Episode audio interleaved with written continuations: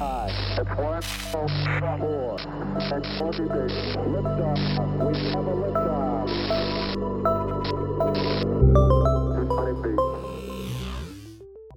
Welcome back to the fourth floor. I'm one of your hosts, Chris, and this is the other half to our planetary exploration episode. I'm Calvin, and also in this episode, we follow up on the Mars helicopter, something we discussed in a previous episode. I'm Callie, your self identified planetary exploration enthusiast.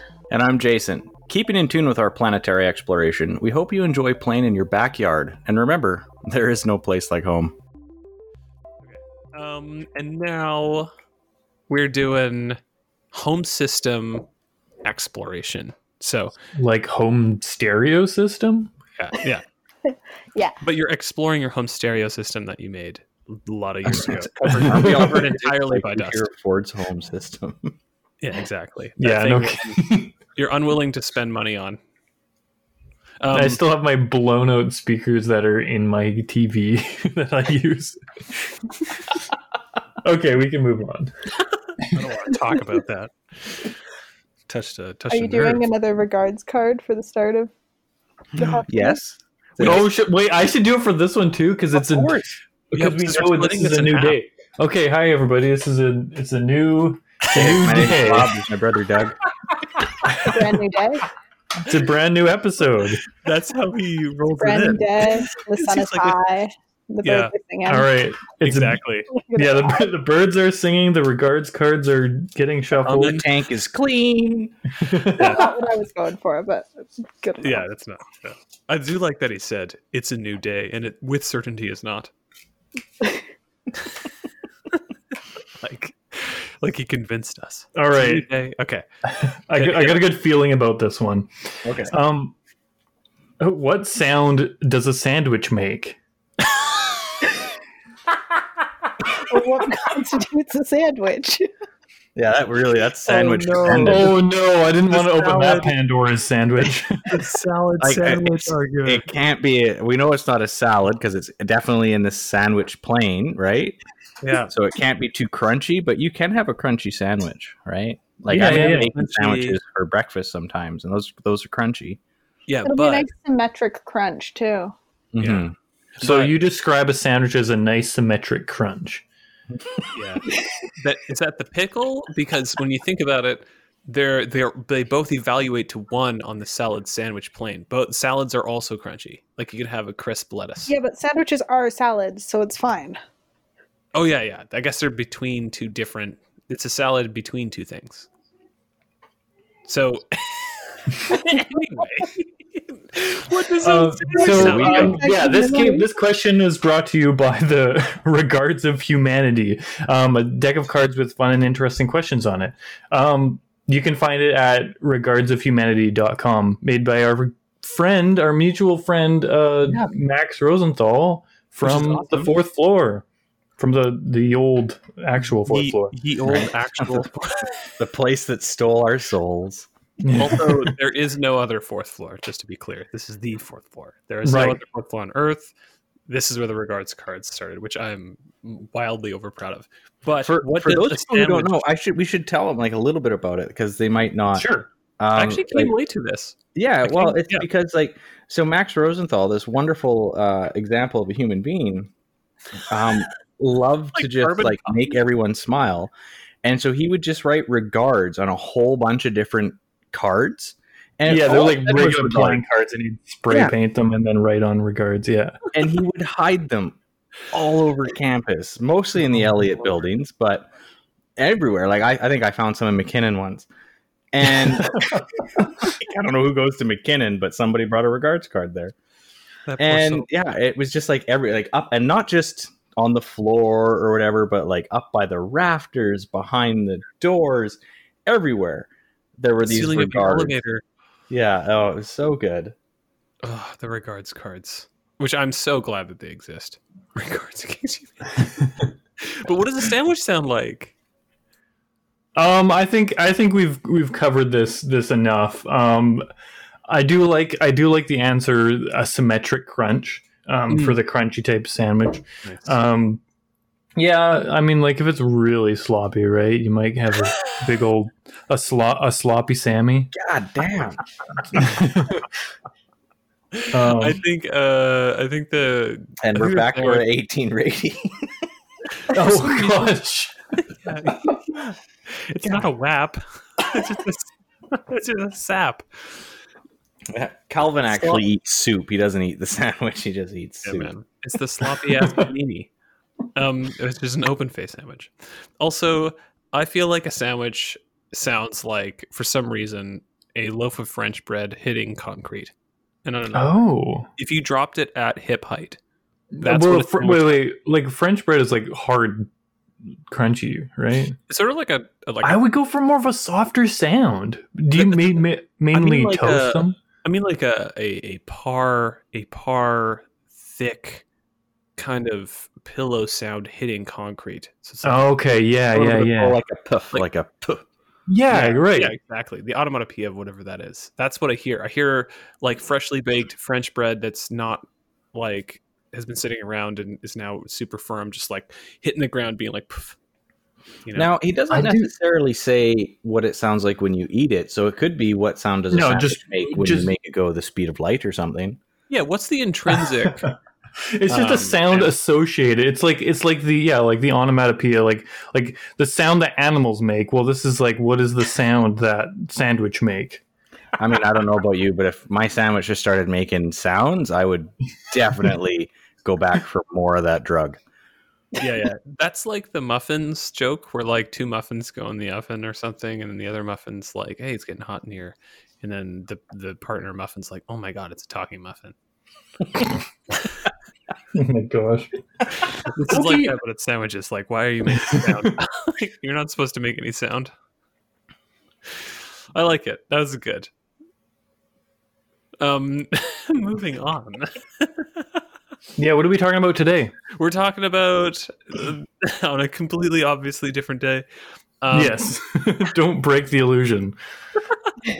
uh, Well, so last time we were talking about uh, exoplanet exploration. We were, you know, not not so much close to home, but I think this time uh, we've got Callie again, and uh, we're going to try and and bring things a little closer in. So, Callie, you wanted to talk about some some home solar system. system explan- exploration, right? Yeah, Yeah. places that we could actually go to. oh, Well, yeah, yeah. Maybe not. Well, all. We wait. Can send things there. So, we can feasibly send robots there. We can send Yeah. a robot there. It's kind of like you know, like a really long distance. Like we can touch it. Yeah, yeah, we can program to, them to not scream. We can It- it- program it them is to just play a- music to themselves. Oh, while yeah. that makes me sad. It's just a complicated form of those like grabber claw hands, those extendy claw things. So it is. It is That's what kind of like NASA is. It's just a bunch of people who lost so many quarters Like to that Canadarm, game. They're like, fuck it, we're doing it right. Yeah, I like that Callie didn't suggest any of that, but yes. oh, I suggest it. That's for sure. Fourth floor. Um, speaking of the Canadarm, did you know that the original Canadarm is in a museum in Ottawa? No. Oh my god! Field trip. the- Let's put it Yeah. on the list. Suddenly I want to go to. Ottawa. Damn. the only museum I made it to before the pandemic hit was the Oh. Air and Space Museum, and they've got the OG Canadarm in a glass case. Oh, that's so cool. I thought they were both up there because there's Canada Arm too. Well, you- yeah. And I not thought as you well. would having two arms would be great to complete the Canada robot. What does his face look like? Does it have an ISS entire body? Canada leg. Well, because the first one was on one of the space shuttles. Obviously, not That's the one right, that yeah. exploded, but yeah, yeah. Turns out they make like an We'll, entire. we'll, we'll wait for the other nations to finish our Voltron. Like we started it I for was them. We gonna got say, the yeah. arm. We could have an entire Gundam wing by the end of this. Yeah. Just Yeah. wait. Huge. Stay tuned. Yeah. But planets in our system and why we would die there. Which do we want to go over each and Oh. every one as to why we would die on each one, or just like why we would die because Oh, like an interstellar we would like kind of unfreeze there and then just go crazy and then start attacking our own people when they finally visit. You didn't say no, so I'll take that as a yes. but anyways, um, home system and why we would die there. Do we want to do our closest neighbor? Because people are in love with Mars, but it's not as close to us as Venus. Ooh, okay. Let's do You know Venus what we should actually go to? Too I soon to be bitter, or what? Too soon to be what? Too soon to be bitter. What's that? No. Well, I'm still bitter that we don't go to Venus. That we're on. Oh, I have Oh, been that- going to Venus, Jason. It's okay. have? You know There are what I missions mean? going. Rocket Lab is going to launch one. It's gonna be a Rocket Lab. mission to That's Venus. right. They're aiming for 2023 to confirm the presence of phosphine.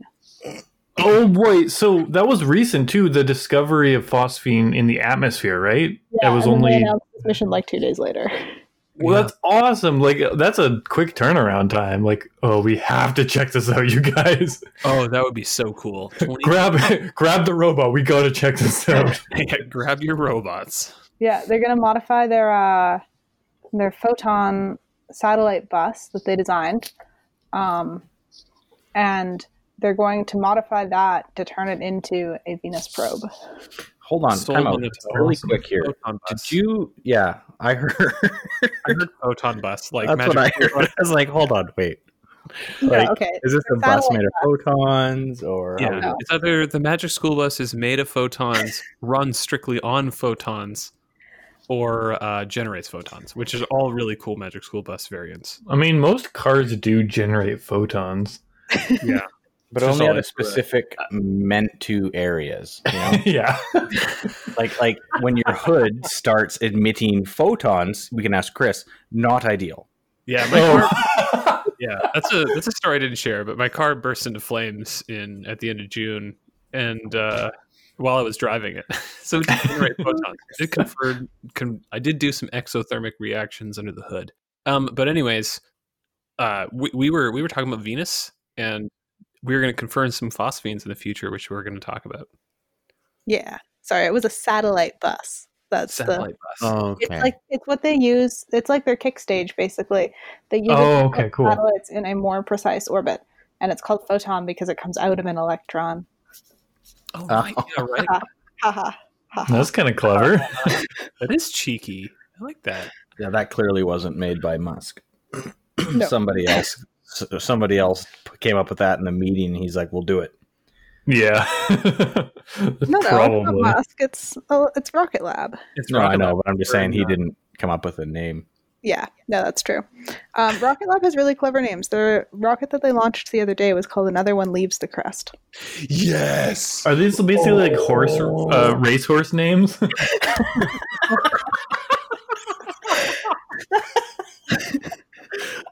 That's what they're gonna go for nowadays. I bet. Basically, What do you mean nowadays? It's like a hundred year old trope. When were No, you no, but for rockets to name to name rockets like after horse? equivalently. Well, that's what it sounds like, right? It does. It, another What one was the name again? Another one I think it was Another One Leaves the crust. loves leaves the crust. Yeah, it's so good. Yes. Yeah, I Another One approve. Leaves the Crust. Oh man, that's awesome. Um, but Venus, like Venus, sucks to live on. Venus is the largest oven. Yeah, the robots don't even live on Venus. Not Oh, for yeah, very that's right. Long. Rains actual metal there, which is also in and of itself metal. That's a metal thing to be doing. Right. Yeah. And then Russia sent a probe there very long ago, just like got kind of sad. Yeah, do you guys you guys know where we people yeah, it? pe- people online can see those photographs of and I can't even remember what the name of the probe was, the lander that Mm. like took pictures as it was melting. Oh yeah, yeah, yeah, Is that is that a thing? I thought that was a thing. yeah. That is If um, you Google Russian Venus probe Venera three. Yeah, in yeah, 19 Venera, and you take yeah, you just go like Venera images, and that's that's on Google Images, and there it is. You'll just see it like slowly start taking pictures down. yeah, and it starts If looking that- at its own feet, and it's like, okay, if that doesn't tell you what to expect on Venus, yeah. I don't know what does. Which is amazing because that was really heavy metals, but the camera glass didn't go, which is awesome. Also, it was still transmitting data. Still transmitting data, like what? There's still yeah, a just because there? it because it obviously heats up from the outside first, right? So Yeah. whatever protective layers they did have on it, Yeah, dress in layers, guys. Well, and I, I think they did a really good job of that in the Expanse, where they kept trying to send probes to Venus in like season one Oh, or maybe season two, and uh, they kept breaking up because Venus. And eventually, they're like, okay, well, we have two probes left. What if we tear one apart and use all of its shielding on the first one? And then Hmm. we double the shielding, and then that one managed to make it. And it's hilarious because you have this sci-fi future set where we can travel between planets in hours and weeks. And you know, we still can't land shit on Mars. on Venus, yeah. oh man. Yeah, yeah. Man, what a Um, place to make a pizza. Yeah. in like a minute or something, or not even. Yeah, and it would have a lot of acid on it. Yeah, Definitely be a margarita. But we want to we want to live in those clouds one day yeah. terms of- Do we want to talk about that? That's awesome. Because we were talking about the ways we would die there, which is 100%. We would show Right. up. It would rain iron directly in in and around my skull. I would go for a dirt nap or whatever they call dirt there. more metals. It's you know, if it's raining lead, your ground is now lead. go for a swim. Go for a swim in the old lead pool, and then uh, Glub glub Yeah. glub. blah blah. But we'd live in the clouds, so that's not really sign off. And then the one closer, be you know, actually also Mercury would be gnarly to live on too, or I mean- to die on too. So Mercury, yeah. So well, hold on. Mercury is probably in a class of objects that are um, that there are many in our solar system where it's like it, it doesn't have an atmosphere, and based on that, um, it kind of has very straightforward rules, right? Like it's really close to the sun, so one part of it's hot and the other part of it's cold, and then that's why you die. Pick one. Yeah, you can hang on a one millimeter line right on the edge, and there's still no air. but you get a good view of the sun. Yeah, until Yeah, you but- looked at it. Oh, right. We don't make sunglasses that good. Oh man, that would be actually terrible too because uh, Mercury doesn't have an atmosphere or anything. it does Um, have a Anything magnetic at all. The only problem with Mercury's um, magnetic field is that uh, sometimes the sun's interferes with it, and it causes Mercury's magnetic field to kind of wrap back in on itself weirdly. Mm. and so it's Oh. it can take all the sun's particles and sandblast its surface with it. So Hmm. you could imagine being in that spot, and all of a sudden the sun and Mercury just team up to Kamehameha you. Yeah, it's basically a sweet pea being in a fist fight with a mountain. Yeah, just- it wouldn't end well. Mercury's Yeah. we're just check Mercury off the list. All right. Venus Scratch is that that a hot maybe? Yeah, but Okay. but your birthday would be really long. Like the positives of dying on Mer- on Venus is uh the longest birthday ever. That's true. What? It's a What? shorter birth year. No, Wait, your your day is longer than your year, right? Yeah, yeah. So, the whenever day of you, you'd celebrate it. yeah. Oh, So- so- right. So you you actually get a celebrate it for a full year. day. Yeah, So you have more frequent birthdays, but also longer days to celebrate the birthday. Yeah, you'd, instead of like people nowadays do like birth weeks, some losers do birth months. Uh, on Venus, you could do a birth year. Like, then wouldn't, yeah. wouldn't it always be your birthday? Well, that's what I mean. Like every like hundred This is- percent. I don't need an Paradise. excuse to drink, but I like it. Day is longer than Perpetual birthday. Like if you show up on your birthday, it's endless birthday for you, basically. It's the longest birthday you could have. You may need to redefine a birthday. It might have to become like a birth hour. like, I don't know. I like it. Yeah, it might actually be inverted. Yeah. So that's that end. If you were on the sun, I mean, I don't know if I call Mercury two unique different experiences because if you're facing away from the sun, um, not not cool, not fun. I mean, actually, very cool. Yeah, very Yeah. cool. Yeah, the coolest. And then um, in the sun, you're done. Yeah, and you have to remember, so far our spacesuits today are designed that they don't go out at night because we can't heat them. They go out in the day because we can use water to cool ourselves in space. So you couldn't go to like the back end of Mercury because how you how would you heat it? Like it doesn't. You just got a space heater. Well, I want to Oh, right. here that I feel as though it's not that we can't heat them; it's that we choose not to. It's it's We a lot to- harder. I like well, it. plutonium is very hot. Not. Okay. Isn't that- Okay. what is that? The I'm listening. Martian. Where he hangs out. Callie swoops in with the big think. I like that. we can't. It's that it's bad, so we won't. So with Venus, you get crushed. Uh, you get crushed for showing up, and then Mercury, you get cooked and then aggressively uncooked.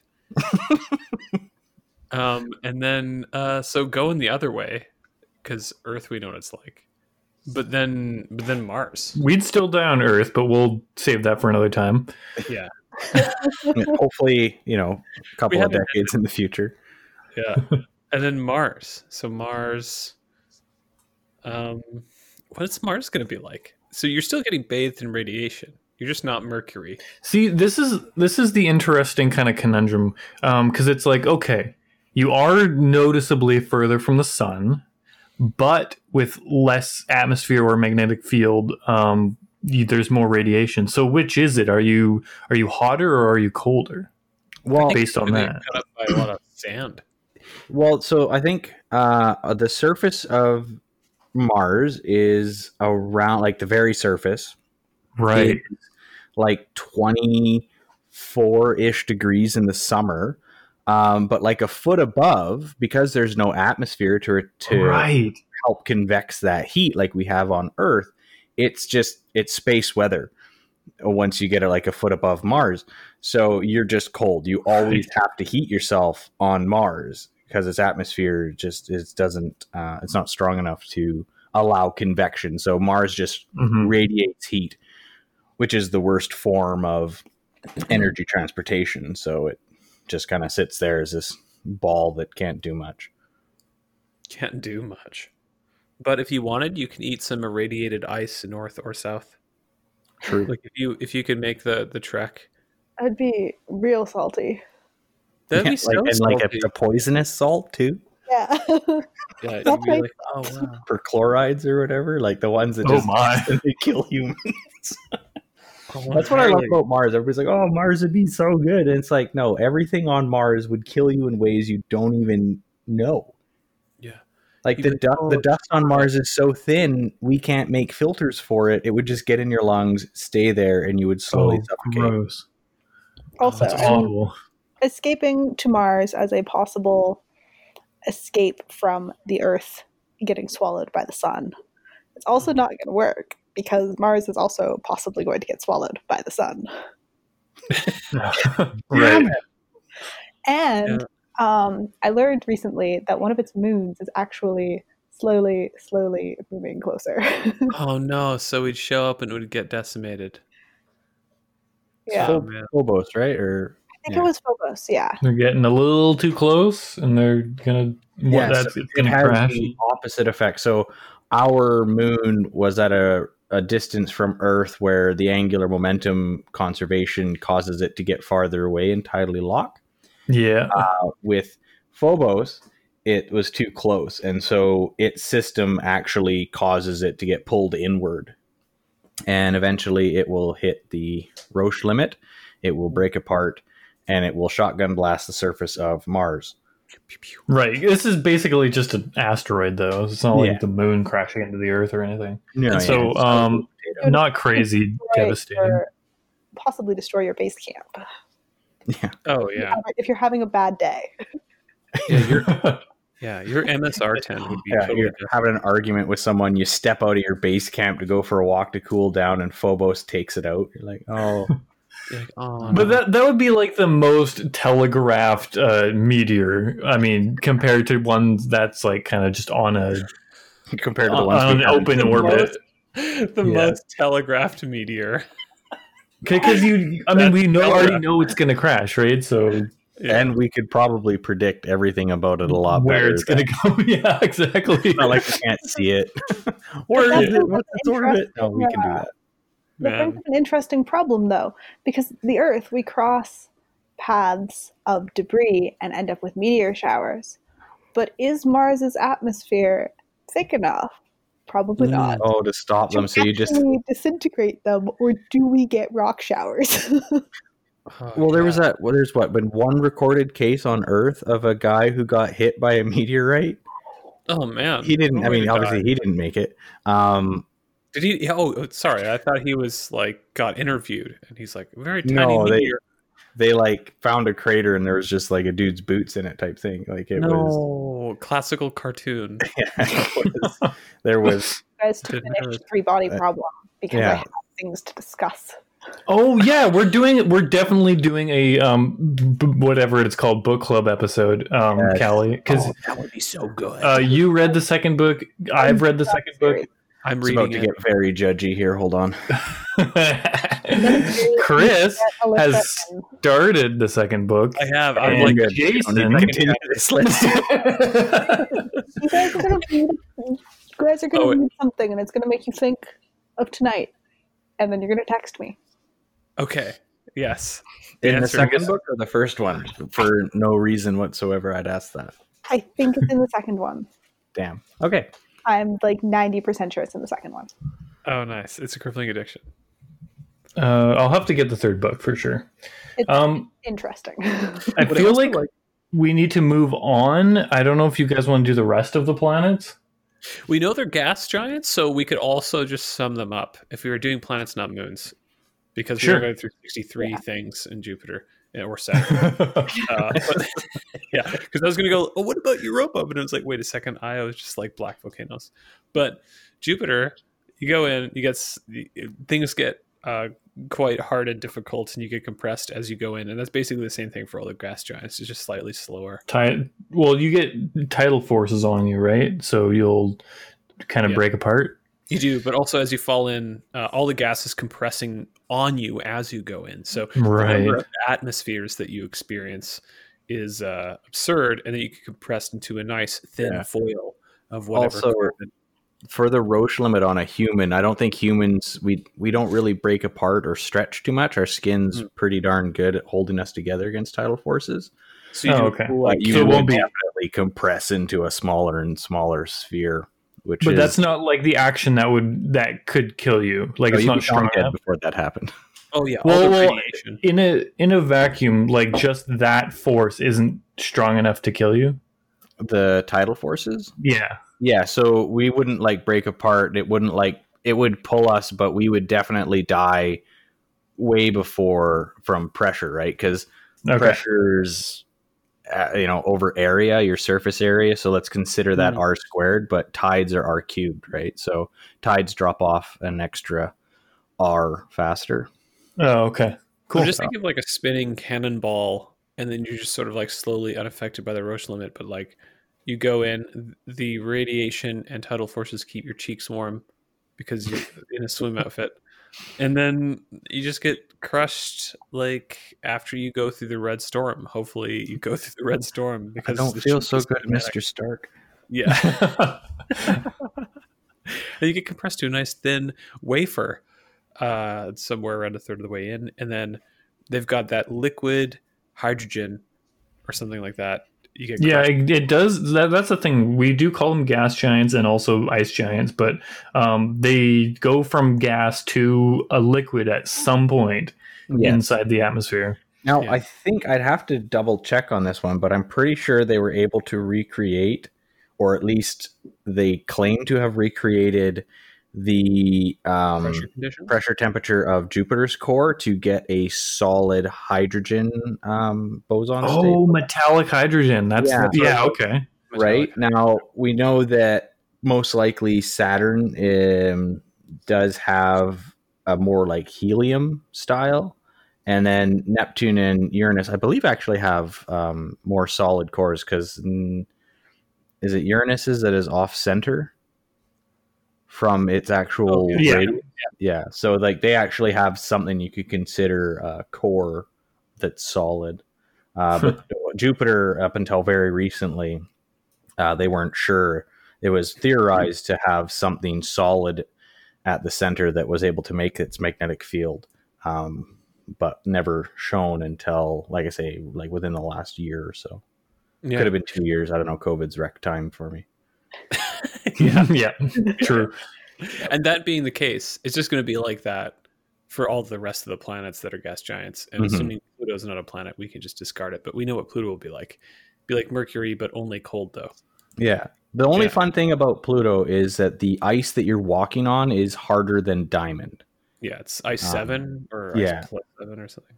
Yeah. Something which is unbelievably like I, I nerd out about it every time I think about it.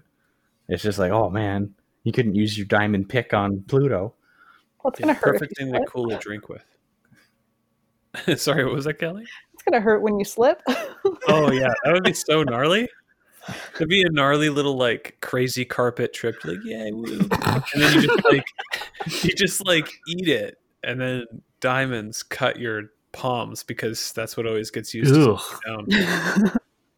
Uh, it's gonna be the same though. But um, being that we've covered the whole solar system, we've we've chopped it up. we Um, did a quick little yeah whirlwind tour of why you how you die. uh, how you die. Um, but if we just kept going out, you know, like space is big. We're not we're not going anywhere soon. Um, so that's our backyard. But what about like our galactic neighborhood? Like- Ooh. Ooh, so we've got that probe that's already left our solar system. right, uh, Voyager both Voyagers. Yeah. Both, I thought there was another one or Yeah, um, New oh, the one that is on its way. out. Pioneer. that's it. Yeah, Pioneer as well.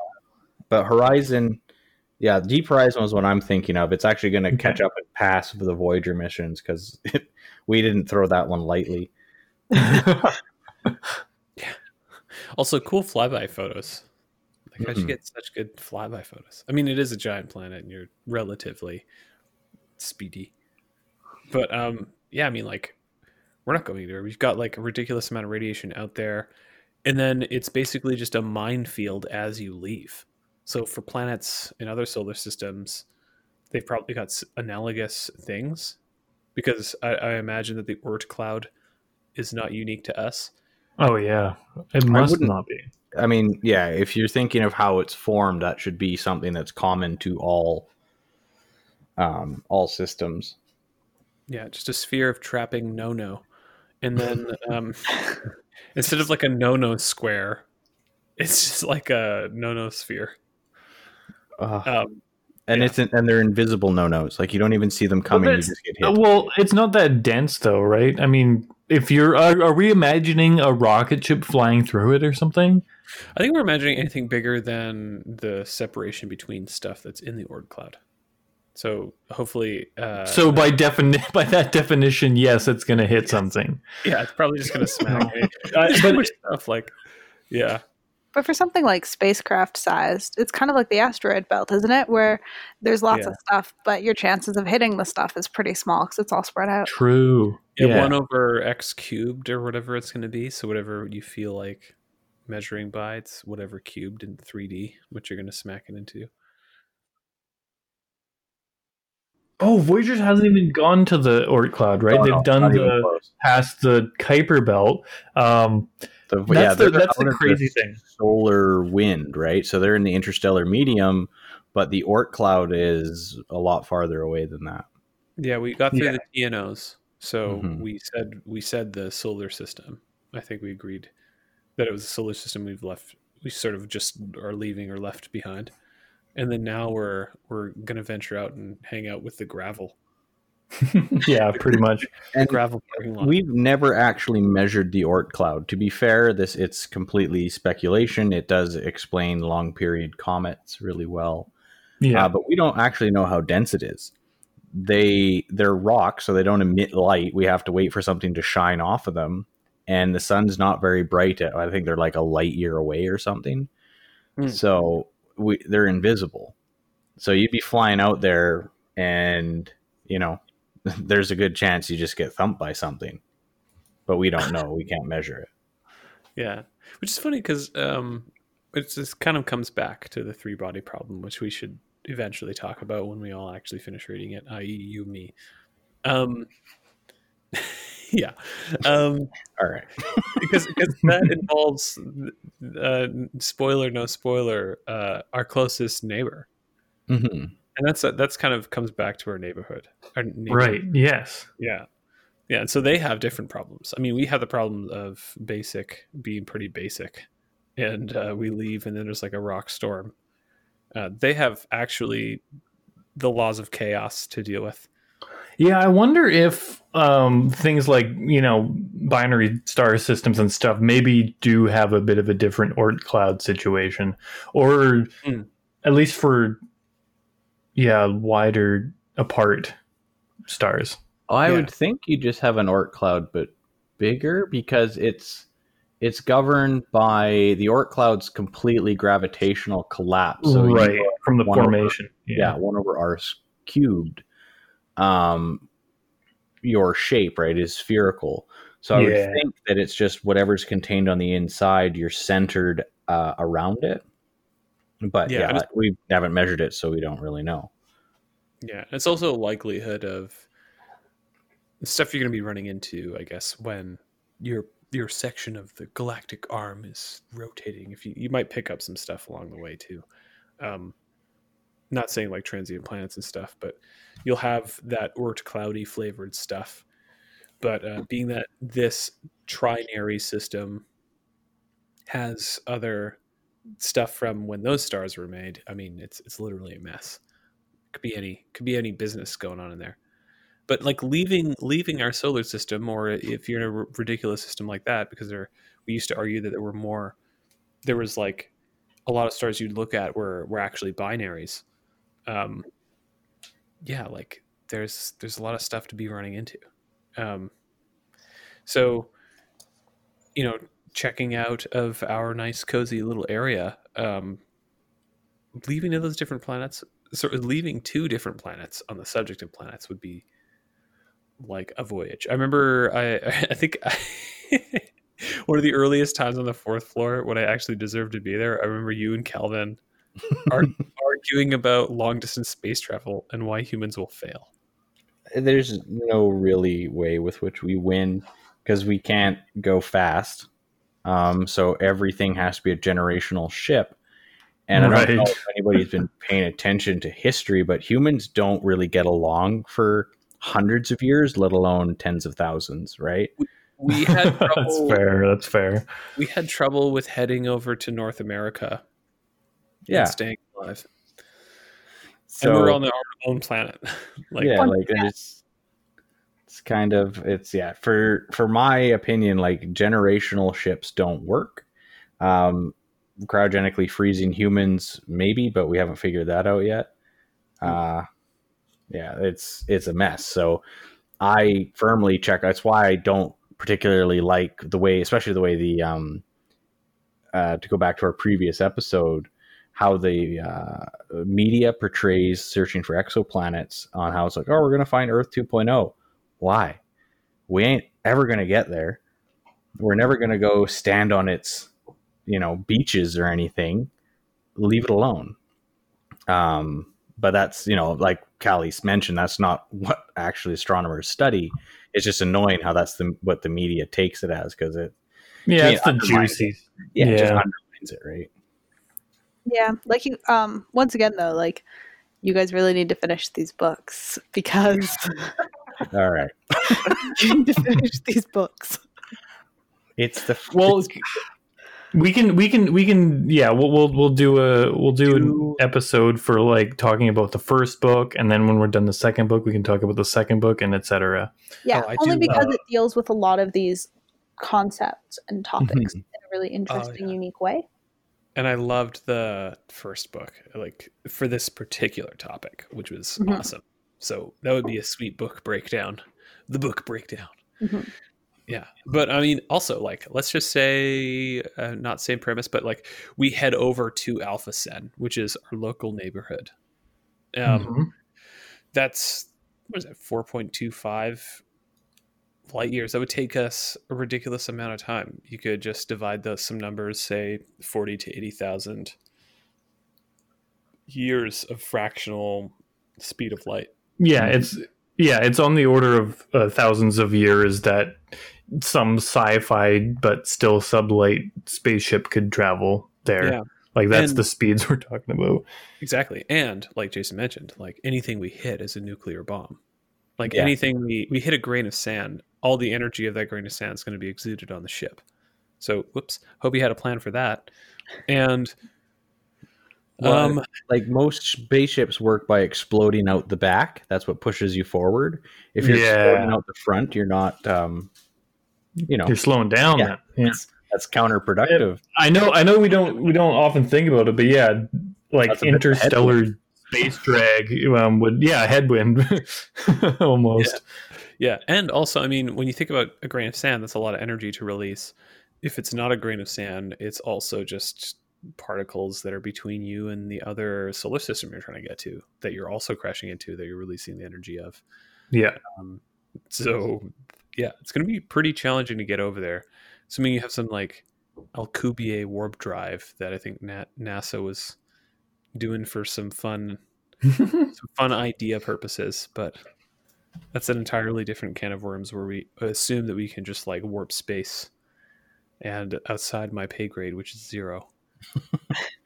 What do you mean? You don't like the idea of sitting on a carpet and then pulling the carpet around to where you want to go? Yeah, man. I also like the idea of it's basically surfing.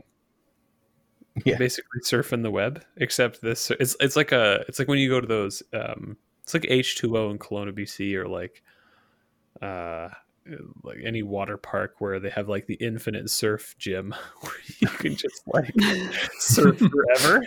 Oh right. Yeah. basically the concept, but uh, it- we're hoping it'll just do itself. You know, it'll always you'll always be able to surf and not waste any of your own personal time. Infinite surf. Infinite surf. And speaking of surf, Set the engines to infinite surf. yeah, it's infinite chat, but within our own boundary, we've got the ridiculous Mars helicopter. That Right. lands like in a we month. talked it right. We talked about that um, in some ye olde episode. Um, we just barely mentioned it. If I if I can just remind everybody, um, we talked about how um, there was a helicopter type um, vehicle being sent to Titan, and then we got confused um, and thought it was Mars, and then found out that it was both. There's like a quadcopter going to Titan, and then like this helicopter going to Mars, and then we had to rationalize like how this helicopter would work Mhm. on Yeah. Mars. right? So, all right, Callie. I want Callie's opinion. I was Yeah, ex- explain the helicopter on Mars because I'm not a fan. Please, yeah, it's actually really cool if it's gonna if it works. So this whole rover is basically just a giant tech demo because it's a whole bunch of stuff that's never been done, um, including microphones, which will be activated during descent. Wait, Um, I really hope you know a whole bunch of, like, an odd choice. What about uh, talk about your ASMR? Well, I was just thinking, like, I hope you put like a like a one of those fuzzy things on it, because otherwise the wind is just gonna like blow out the microphone, right? yeah, I like Right? ASMR because the M stands for Mars. Ooh. And just like a lot of Mars stupid rover. Uh, yeah. man. Okay. So they've got um, yeah. So they've got microphones. Um, they're going to be collecting rock and soil samples for eventual hopeful return to Earth. Because one of their next missions they have planned is going to actually come back, assuming it lands in the Oh, that's place. awesome.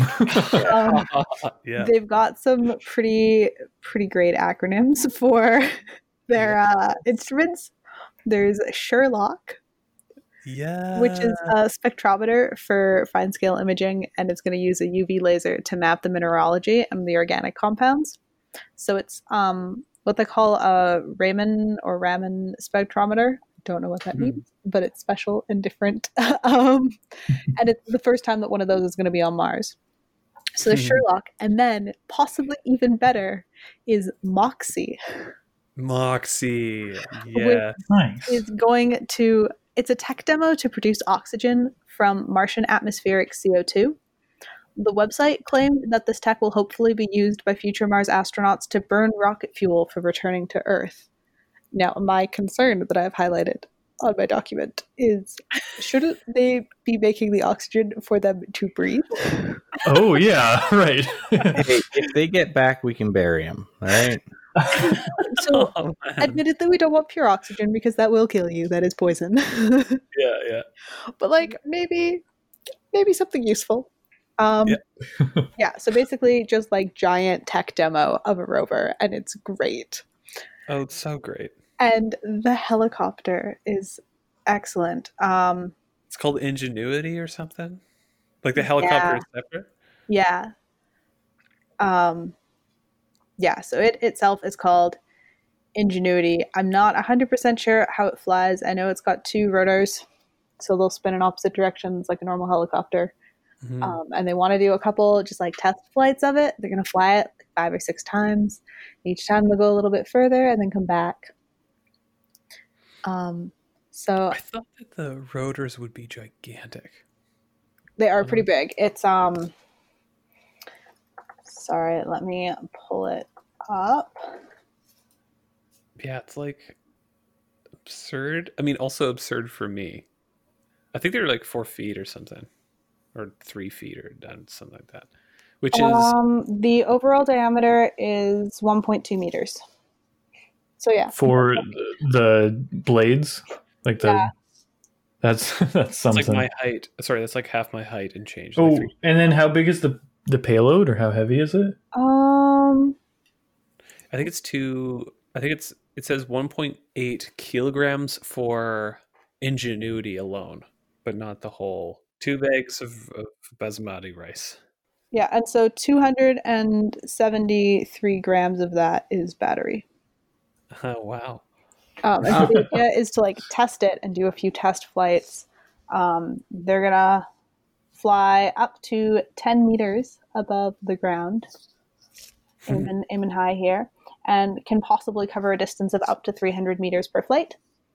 So it's just gonna be a few shorter flights with the idea that if it works, it's like a proof of concept sort of thing. So if it works, they'll build a bigger one that can actually carry payloads Mm, and then send that up to Mars. Do we, be so much. do we know better where it's landing? Is it landing up in the mountains or down in the valleys? Or like on the Um, plain? Yeah, give it like an extreme challenge. It says in the document that the landing site is Jezero Crater, but I don't know where that is on Mars. I know. So I think we were talking about doing an actual Mars episode uh, next, and I do have some on our little InSight friend, but it's in the plains and there's no wind, and so it's solar panels and that all that they get co- they're covered and it, it can't actually generate enough power. And you're but you're saying this thing carries batteries, the um, Perseverance. The helicopter carries batteries. hmm Perseverance, I believe, will be um, solar powered as per usual. Yeah. Um, sorry, I'm just looking up at the landing site. Um, so it will be in a crater. It's Yeah. in the Syrtis Major Quadrangle. Yeah, As That place, you know that place. Yeah, It's, it's right next to the other one. Like you Yeah. said, the ice cream. You got shop. it. yeah. Oh, okay. So it's um the Beagle Two lander was going to land near this area.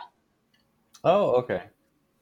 So So Yeah, so they've been actually wanting to go there for a bit, so they're sending this one. Oh, okay. yeah, which is cool. Also, uh, being that it's it's I do like the idea of like testing the chop the chopper. Also, do uh, I just like helicopters work on Earth because there's uh, something to push back against. yeah. no, no, no, no. Helicopters says- fly because they're so ugly. The ground pushes them away. Oh my gosh. Is that why this one looks like? Yeah. Yes, you Yeah, they can't mess it with so- possible science. yeah, exactly. See, they thought that it had anything to do with the fact that it had less than one percent of the density of Earth's atmosphere, but in actuality, it's just a really ugly thing that they're sending there, like a paper mache chopper. Just like, yeah, exactly. That would be cool if it was like because when you think about it, the whole um, curiosity and others situation of uh, the sad comics where they run out of battery. Nobody likes that. Oh, I know. I don't want to bring it up. But uh, if you could chopper yourself around, this would be easier. It'd be easier to do surveys, easier to get information from spaces. yeah. And well, it- that was like the the main advantage of Curiosity, right? Is it was bigger, had a higher range, um, so they thought it could cover more ground compared to the small rovers, right? Mhm. So if you extrapolate that, if this helicopter does work for some freaking reason, uh, yeah, like you, it suddenly becomes very possible to go to a lot more places of interest. Yeah. Yeah. Also, imagine if you had a science station on Mars for the bots, and then you have a little chopper that collects samples and brings it back to the science station. You could be analyzing data or sending data out, and then the choppers could be going out, the little quadcopter drones or whatever you want to send out there, could be going and getting information for the science station, which would be kind of a cool proof of concept for this mission Mm-hmm. be get like getting more useful information about the Mars, the the Mars, The Yeah. one, the only, the Mars boy. the Mars boy. I mean, the way I look at it is that the scientists at NASA and JPL are smarter than I could ever dream of being. Hey, now. So they've got to have an Eh. idea. Oh, Yeah. And I mean, I don't know. Press X to doubt. press X and press F. uh, mean, they, they dream big. The last couple times they've landed rovers have been many heart attacks. So, you know, Also, they never operated the plasket that has like weights attached to it, so they didn't even complete the rite of passage. yeah, true. they were just given good tech. Like, Yeah, they started ahead of you. Yeah, they didn't start out with the baby shaker, so how can they hope to do this right? But anyway, Yeah, Um, but it is kind of cool that they're going to have a helicopter on Mars, especially because, as you guys mentioned, there's also going to be, I think it's actually an octocopter yeah, um, drone awesome. UAV thing that they're sending to Titan, which would Yeah. be, um, the atmosphere is way thicker, which is, I don't fully understand how like quadcopters, octocopter type things work versus helicopters, but maybe that's why they're sending one to one place versus the other. I think the Mars one is just weird. like honestly, I think the Mars one is like, is gonna can we even get something to fly? Like, Yeah. what is this place? we're just sending it over there because it's weird. Yeah. but uh, but yeah, that that that one for Titan sounds like a good idea because, like you said, the thick atmosphere and also light gravity. So yeah. Sadly, their planned arrival is 2034. Ooh, oh, Well, Which as long means I'll as, we put it on my calendar. Work on it. as long as the um, you know, the James Webb people don't get involved with it, we should actually. Oh. James Webb is at a point now that if they mess it That's up, astronomy never gets money again, so they can take their time. oh man, can you imagine? I Oh, if we just get put in like the corner, the budgetary corner. right? Oh. We have zero budget, but they're like, listen, guys, no more money. You weren't giving us any to begin with. Oh. Um, all right, All kids. okay, I have one more, one more One- really cool mission to tell you guys Yeah. about that I don't know if you've heard of because I haven't heard of. it. tell us. So right now it's just like being pitched to NASA by some researchers at the Johns Hopkins University Applied Physics Lab down in Maryland, and it's called Orbilander because it's an me? orbiter and lander.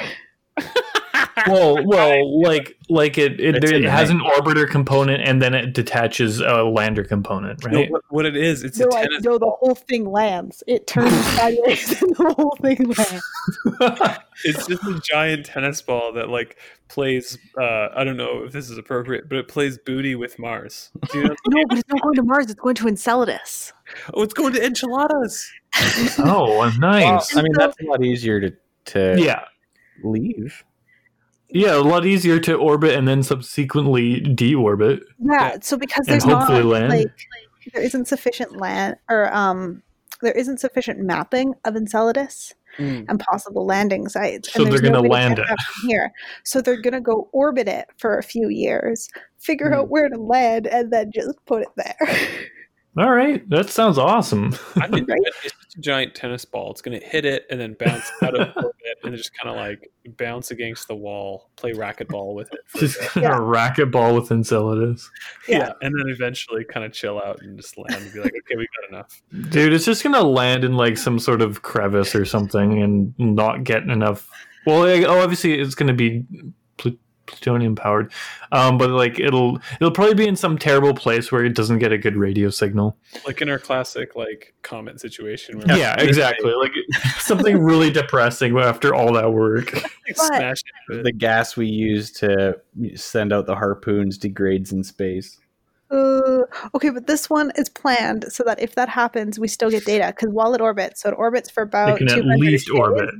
And it's orbiting and it's sampling the plumes because like we don't know how dense they are, we don't know much about them, but we get big plumes off of Enceladus, and so it's going to sample those while it orbits, and then once it chooses its landing site, it just tips sideways and lands, and then um, they figure that it'll maintain power for up to a year and a half once it's on the surface. Uh, pardon me, Enceladus. Do you mind if I sample your plumes? Uh, On a t-shirt. Also, that would be so cool. Like, yeah, the plumes, the the, the lay plumes there is just Yeah. so cool.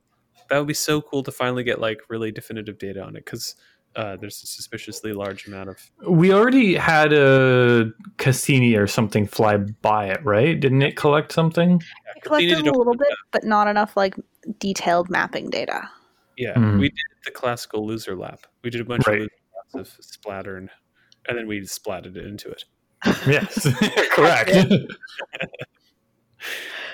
Yeah, which is an awesome mission, awesome mission to have done. But it would be so cool to actually get some more definitive stuff, just to find out the real aliens live there. They're just your fridge mold. On the food. Yeah. Well, yeah. I mean, that is the purpose of this one is to figure out if there's life. So they want to launch it in 2038 for a 2050 arrival. oh, it's only launching in 2038. Ooh. Well, it's, it's still just a proposal right now. Like Right. Well, yeah, you're right. and they're You're pitching right. it to NASA to get money because it's apparently important. So I just Yeah, gotta end fair. up like a sixty-year-old. I gotta make it to sixty. Oh no, I gotta make it to sixty-five because then they'll send the data back. But like, given Yeah. given how long it took all of us to get undergrad degrees, it's almost enough time for us to get PhDs. oh my goodness! There's a chance. There's a chance. so you're telling me there's a chance? oh man. Oh. All right. Callie, thanks so much for hanging out with us. Absolutely, Callie, and we would hundred percent. We have to do another thing because we also already promised a book club. Yeah, you're yeah, Yeah, thanks for having you're me. got to be a like an almost an almost regular. This is awesome. and sinker, hundred percent. Yeah. Haha, one of us. One of us. that ship sailed a long time ago. Yeah, yeah. Yeah, awesome. We hope you enjoyed both halves of our whole planetary exploration episode. Thanks again for having me, and I'll be back to talk to you all again. Thank you for joining us as we zipped around our own backyard. Please send us any questions and comments to our Reddit, Twitter, or Facebook accounts. And as always, enjoy and thanks for being here. I hope you join us next time on the fourth floor.